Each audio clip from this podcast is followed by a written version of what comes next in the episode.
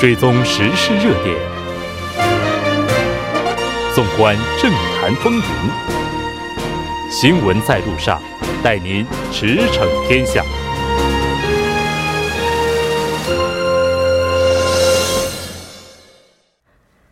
了解最新热点焦点，锁定调频一零点三新闻在路上。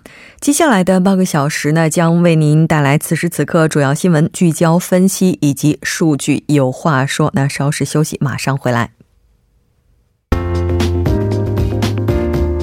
您的参与，我们的动力。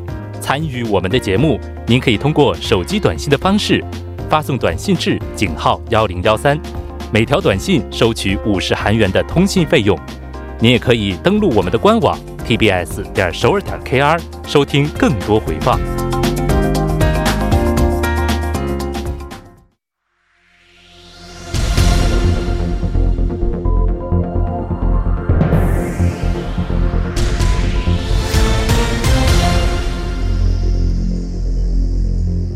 此时此刻，主要新闻。接下来把时间交给新闻播报员刘娜恩，我们稍后再见。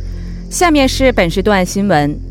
正未来党代表孙鹤圭表示，正未来党为全面展开政治联合，将进入准备工作，为建立新政治，为走向第三条道路，将构建新格局。今天上午，孙代表在国会召开记者会时，发表了包含上述内容的孙鹤圭宣言。孙代表还表示，接下来的梦想是改变韩国政治的结构。他还强调，正未来党将改变胜者通吃的两党体制，将不断追求多党协议制民主主义。下一条消息，从下月开始，金融监督院将对海外利息挂钩型金融商品的纷争进行调解工作。据金融当局透露，最早将于下月，金融监督院将针对利率挂钩型基金和利率挂钩型证券及有关 TLF 和 TLS 相关商品的纠纷调解案提交到纠纷调解委员会。若在委员会核实存在严重销售问题，销售该商品的银行和证券公司将承担高达百分之七十的赔偿责任。下一条消息，因之前发生的脱北母子死亡事件，为防止类似事件再次发生，政府将组建泛政府组织，以改善福利方面的短板。行政安全部表示。行政安全部和保健福利部已达成共识，建立行政福利服务改善推进团，目前正商讨具体事项。为了消除部门之间的隔阂，提供综合福利服务，该推进团将扮演提高福利传达体系效率的角色，以此来加强有关政策部门和地方自治团体之间的沟通。下一条消息，政府将进一步放宽认定社会性企业的条件。所谓的社会性企业，是指创造就业岗位、保护环境、追求社会价值的企业。今天，雇佣劳动部表示，包含上述内容的《培养社会企业法》部分修正案通过了国务会议。根据修订案，之前的社会性企业认证制被改为注册制度，因此，只要满足将三分之二以上的利润用于社会目的进行投资等条件，就可以注册为社会性企业。以上就是本时段新闻。接下来马上为您带来我们今天这一时段的聚焦分析：海外利率挂钩型金融衍生商品发生大规模损失风险，事态仍在进一步发酵。接下来我们马上连线来自成均馆大学中国大学院的安玉花教授，为大家进行详细的解析。安教授，你好。哎，木哲你好，大家晚上好。那我们昨天在节目当中其实也介绍了，金融监督院呢是发布了有关的情况哈。那目前韩国市场上。DLF 和 DLS 这两种挂钩型衍生商品，就是海外利率的。那它这种挂钩型的衍生商品呢，是一共销售了八千两百二十四亿韩元左右，而且它主要集中在银行。那我们看到目前有不少的质疑啊，说银行方面是否存在为了追求收益而忽略风险的可能性？那在教授您看来的话，这种情况。就是否会存在呢？哦，这个可能我的讲法跟现在舆论应该有很多不同。就是因为我在这个韩国金融界现在将近工作十多年，而且非常熟悉这一块儿啊，这些怎么做，金融监督院怎么监督，呃，然后在韩国金融市场存在的问题等等，比较有切身的体会。现在韩国舆论呢，它主要的意思说呢是，呃，金融机构有问题，因为它可能，呃，卖给这个投资的时候，它是一个叫不完全销售，也就是说对商品的这种风险呢，没有具体的详细的说明，就为了追求一个，呃，非利息收益，为了扩大他们的收益，而只强调他们的收益部分，没强调他们的这个。啊，风险大的这个问题，而且把这个商品呢，现在纳入到中风险商品，这个可能有一些就是纷争的余地哈。但是整体来说，我个人的观点是怎么样呢？这个韩国市场是这样的，就是说，呃，韩国因为这这一次的这些 DRS、DRF 呢是属于这个衍生品，衍生品本身是高风险的商品，而且它卖的是私募基金，它不是公募的，就是说。私募是什么意思呢？就是 private banking，就是说资产管理是一对一的跟你啊销售这个产品，不是说在窗口买的。也就是说，这个投资者买这个商品的是从银行的，就是专门管理自己的啊专门的这个 PB 是就是资产管理是专门给他介绍的。嗯，那不可能是不完全销售，因为他俩之间的这个 PB 和这个投资呢是很长时间的关系，不是说。这次光卖了这个产品以后就算了啊，就说我我就是我尽量的骗你，我为了追求收益呢，我隐藏一下风险，然后我这次多卖给你，然后不可能这样，因为这个 P 银行的 P P 是和这个投资很长时间的关系，如果这次出现损失的话呢，以后有可能这个银行的 P P 呢不能再收到这个投资的投资了，是吧？嗯，所以我估计呢，呃。存在这个银金融机构存在这种不完全销售的可能性，我觉得不大。那问题在哪儿呢？韩国人是这样的，韩国投资有什么属性特征呢？他实现了收益的时候不说话，嗯，然后他明明知道这个投资的时候他是不保证保证金不保证哦原金就是本金的，而且有风险，但是他们总是有一种侥幸心理，买完了又因为他这个收益率高嘛。那投完了以后，收益率实现了就没问题了。当收益率出现很多问题的时候，他当初刚开始的那种呃条约呢，全部忘得一干二净，就说你们的问题，你们外的时候啊怎么怎么的。而且这个在韩国呢，在法律上，这个韩国的现在这个法律呢，全世界就在国内金融市场房子不完全销售的文件规定，全世界属于最顶上层的，嗯，就是最严谨的。所以这些销售人员不可能，呃，就是忽视这些呃条件而就是乱销售这个产品，而且都有一个录音资料。你加入的时候呢，都加入都都做录音资料，判你以后就是呃诉讼他们嘛。嗯。所以旁边一般都录哦录的，所以谁敢那么慢呀？是吧？嗯。所以但是为什么这个金融监督局这么想这么调查呢？以前也这样的，就是说他怕舆论呢，是吧？出现问题，他怕站在这个消消费者这边，怕舆论嘛。嗯。所以就是这样的话，导致韩国的金融市场不能发展，你知道吗？因为，不，金融是什么呢？就是 high risk high return，高风险高收益。如果这么就是只要出现问题就打压这些金融机构的话呢，金融机构从来不会创新的，他只做那种本金保障的商品，那金融能发展吗？就不让你负，就是负，就是 taking 风险。承受风险，然后总是站在这个消费者身上，而且，所以我觉得我是非常反对这样的，嗯，哦，评价，啊，整体上我是反对的，嗯。也就是按照教授您的说法，金融机构就这两家银行不完全销售，也就是说在没有详细告知的情况下进行销售的可能性是不大的。那我们其实，在节目当中之前，财经观察也介绍过，啊说海外利率挂钩型衍生产品，它的主要标的的利率呢，其中有一个是德国的国债利率。那对，那这轮的话，应该说受到比较大的影响的就是这个德国利率，就是它这个债率的百分之九十五多嘛。对对，嗯对，这个是嗯嗯。我们看到这个一些受害者就说，呃，在销售的时候，就是在购买的时候，那被告知的是只要。要德国经济不垮，然后就不可能会，就是你这个就可不可能会赔。那所以也以以这个理由，就是把就是相关的银行就告上这个仲裁机构的也是有的。那这种可能性难道不存在吗？呃，是这样的，就是有有呃，而且我觉得这个哈，只有因为我毕竟不是本就是当事人本身对吧？他们因为这个呃，他在投资者和销售人员之间具体有什么卖的时候什么样的语言啊，什么样的方式给他推销这个商品，我是不清楚的。嗯啊，我是大体上说的，但是刚才你说这个德国和美国的这些啊利率商品呢是。呃，就是作为他们的专业素质来说，会有存在一些问题。因为如果像我这样卖给我这样的人的话，我自己能准确的判断。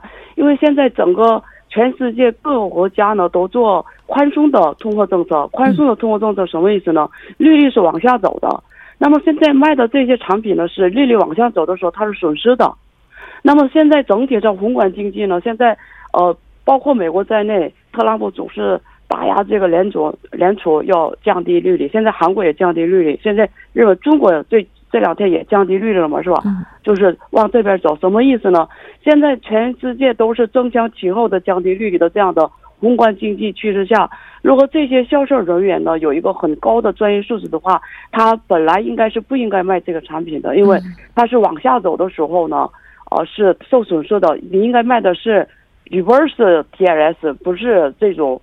啊，就是这种商品，所以这个跟他们的专业素质有关系的。那么这个怎么判断的问题？这个是在法律上，其实如果真的是因为他专业素质不高，就是刚才说的是德国经济不垮的话呢，并没问题，这都属于专业素质的问题。那比如说他不是故意骗你，而是什么呢？他的素质就啊，不是他的水平就那儿，所以可能说说明的时候可能不一定很很能那么准确的说。啊，这个怎么判断呢？这个有有一些就是，呃，就是有一些啊责任的问题哈，责任判断的问题。但是呃，整体我说整体上呢是呃韩国的这这样的事件是历来总是存在的，嗯嗯。也就是说，这轮的话之所以有这么大规模的损失，可能也是和投资者本人对相关金融产品或者说对整个金融市场并没有那么了解，这个关系可能是更大的，对吗？对对，这个也大。然后那销售人员 P B 那个资产管理师 P B 是也是不一定那么很明白这个宏观经济的走向。嗯，是的。那现在的话，既然说现在这个损失已经发生了，那接下来的话，是不是应该要启动相关的一些消费者保护措施或者是程序呢？就是是否有呢？对，现在从这个呃，首先我估计啊，这个这些银行呢，肯定现在对从内部角度应该进行。呃，看看有没有一些责任的问题啊，什么自己应该，呃，风险管理里面出没出现一些透，就是我误导啊，这些他们现在肯定调查。还有一个是，金融监督不是要成立一个纠纷委员会嘛？嗯，想具体去调查这个事件嘛？那我觉得这个很容易判断，因为都有一些啊录取资料，而且这个我以前投资过，就是你去投资是这样的，你先先问你怎么保护消费者呢？投资者呢？投资者呢？这样问你。啊，先调查你的这是对风险的承受度，很多这个给你几张的一种调查，然后判断你这个人为风险的承受度。那可那个都是你自己回答啊，回答完了以后，你银行判断你你是风险中立型，还是喜欢风险型，还是规避风险型。那么当你属于呃就是积极的呃风险 taking，就是风险承受的时候，给你推销这样的风险产品。嗯，所以呢，从这个角度呢是 sign。签字的是你本人，投资者本人，因为你回答了嘛，一个一个，那这通过这个回答判断你是因为能够承受这样的风险，而给你推推售这个商品的。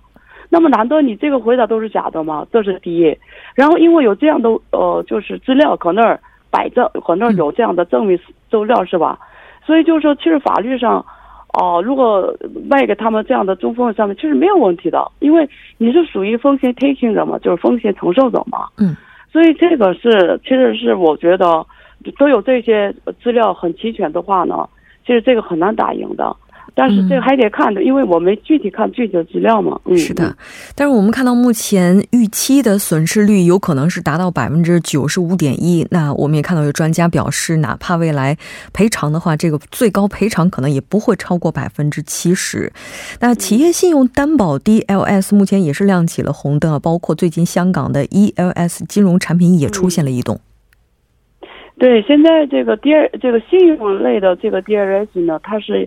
针对这个保险公司的产品进行，呃，做的产品，那保险公司呢，一般他怕风险的，所以都投资了那些最一流的企业，像韩国的产业银行啊、LS 公社呀这样的，像呃，自就是比较好的呃企业，所以一般出现亏损的情况呢，往往是不多的。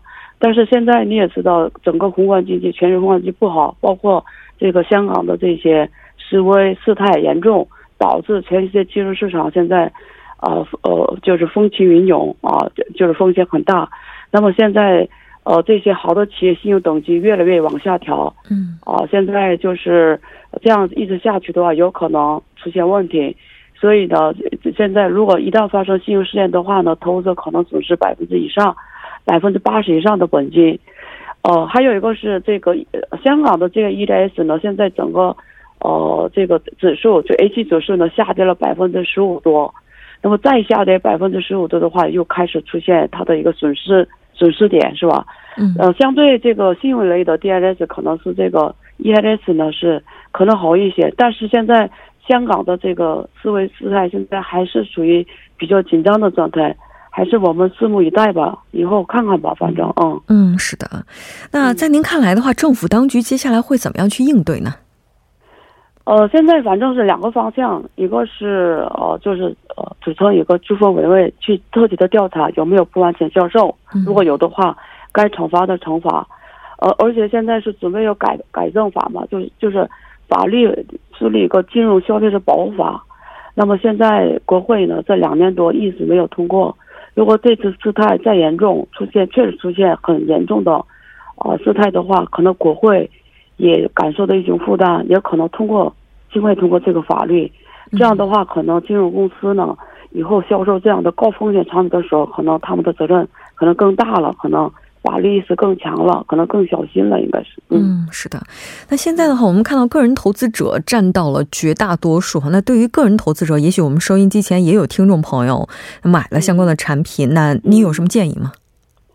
我觉得这样的，就这个不知道的别投资，不要光听他们卖的，因为他们本身不一定也那么很懂那个产品卖的人。因为我这个经验过。嗯，非常感谢安教授，那我们下期再见。嗯，好的，再见。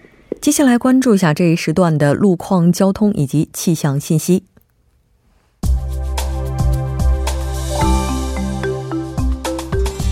大家晚上好，这里依然是由连燕为大家带来最新的路况与天气信息。现在是晚间六点四十八分，我们来关注一下目前路面上的情况。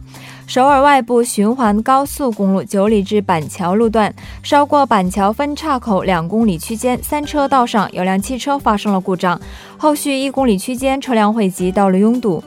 统一路博石坡至新延新内站路段二车道上进行的施工作业已经施工完毕，该路段比较畅通。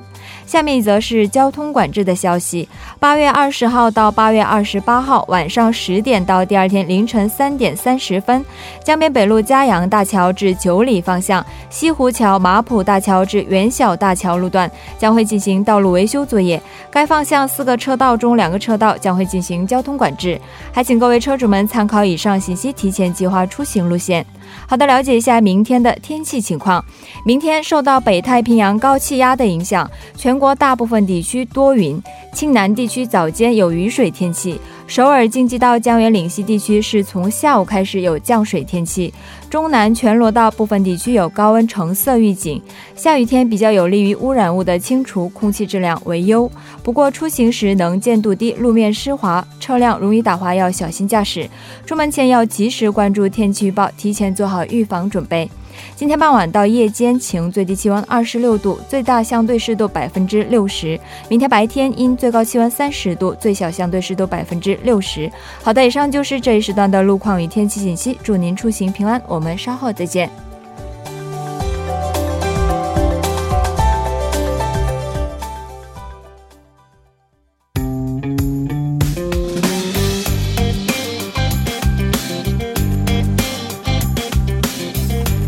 解读舆论趋势，数据有话说。接下来马上请出栏目嘉宾张一娜，一娜你好，木真好，非常高兴和你一起来了解今天的数据有话说。依然是先来看一下今天您带来的第一个数据和什么有关？呃，文在寅总统在十五号光复节七十四周年庆祝仪式上发表了实现南北和平经济的一个发言。对此，RS 企业进行了一下舆论调查。然后我们看一下这个数据：调查是这个月十六号到十八号，为期三天，啊，以韩国十九岁以上一千九十二名成年男女为对象进行的，应答率是百分之八点八，置信水平是百分之九十五，抽样误差是正负三点零。然后，对于文总总统的和平经济的发言，百分之三十五点五的人表示，呃，非常赞同；百分之三十点六的人表示完全不认同。然后，比较认同是百分之十六点六，不太认同是十一点七。嗯，那根据不同的年龄层来看的话，这个数据又有什么差异呢？呃，表示认同的年龄段是四十多岁，是百分之六十六点四，出现最多。然后其次是三十多岁，是五十七点三，然后五十多岁是四十七点八，然后六十岁以上是四十七点四，十九岁以上是四呃四十三点五。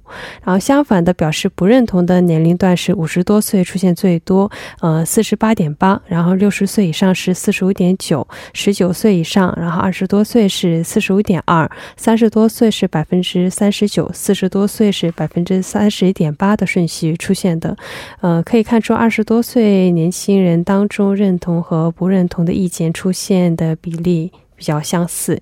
嗯，是的。那当然，这个倡议哈，应该说在线下的南北关系来看的话，还是有一些困难的。在这项调查当中，还有哪些内容呢？呃，这项调查说还有关于自由韩国党、共和党和那个保守大合并方面的一个调查。关于自由韩国党和共和党的合并，赞成意见出现百分之三十三，反对占百分之三十七，呃，四十七点七，反对意见出现更多一些。然后，另外对于保守大合并是那个。反对意见是百分之四十点二，呃，赞成意见是百分之三十八点二，也是反对意见略高一些。嗯，那不同地区的差异是怎么样的呢？呃，我们也看到了关于保守大合并是。赞成和反对的意见比例差不多，反对意见略高一些。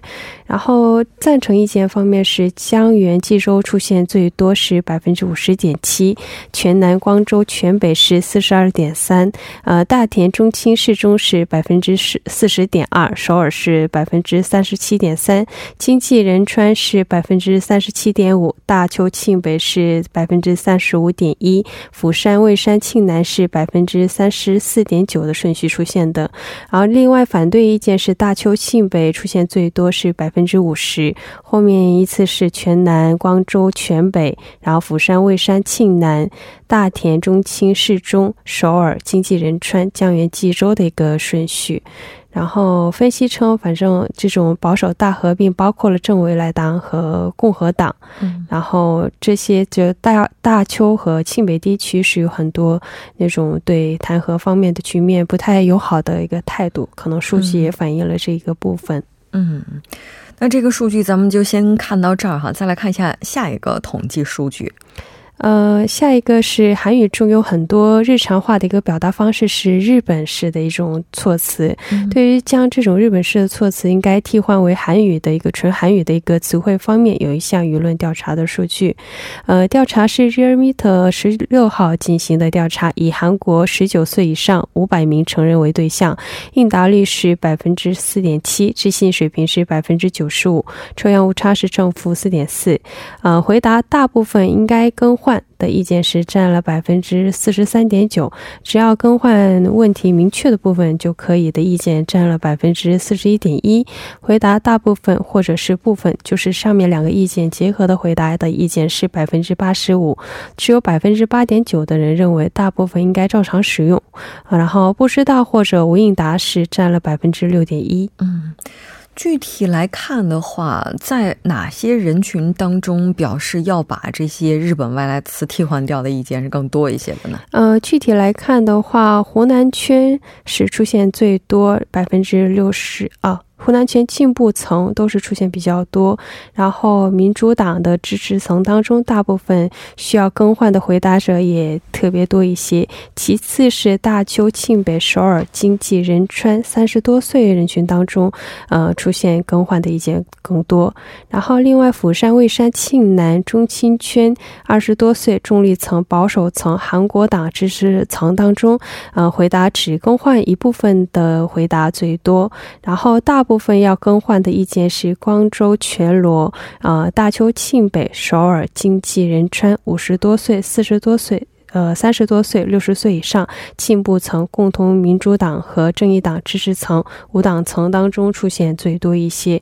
然后回答只需要更换一部分的回答是釜山、蔚山、庆南出现呃最多是百分之四十七点九，然后是大田、市中、中青二十多岁中立层和保守层人群当中出现比较多。非常感谢伊娜带来今天的这一期节目呢，我们下期再见。下期再见。整点过后马上回来。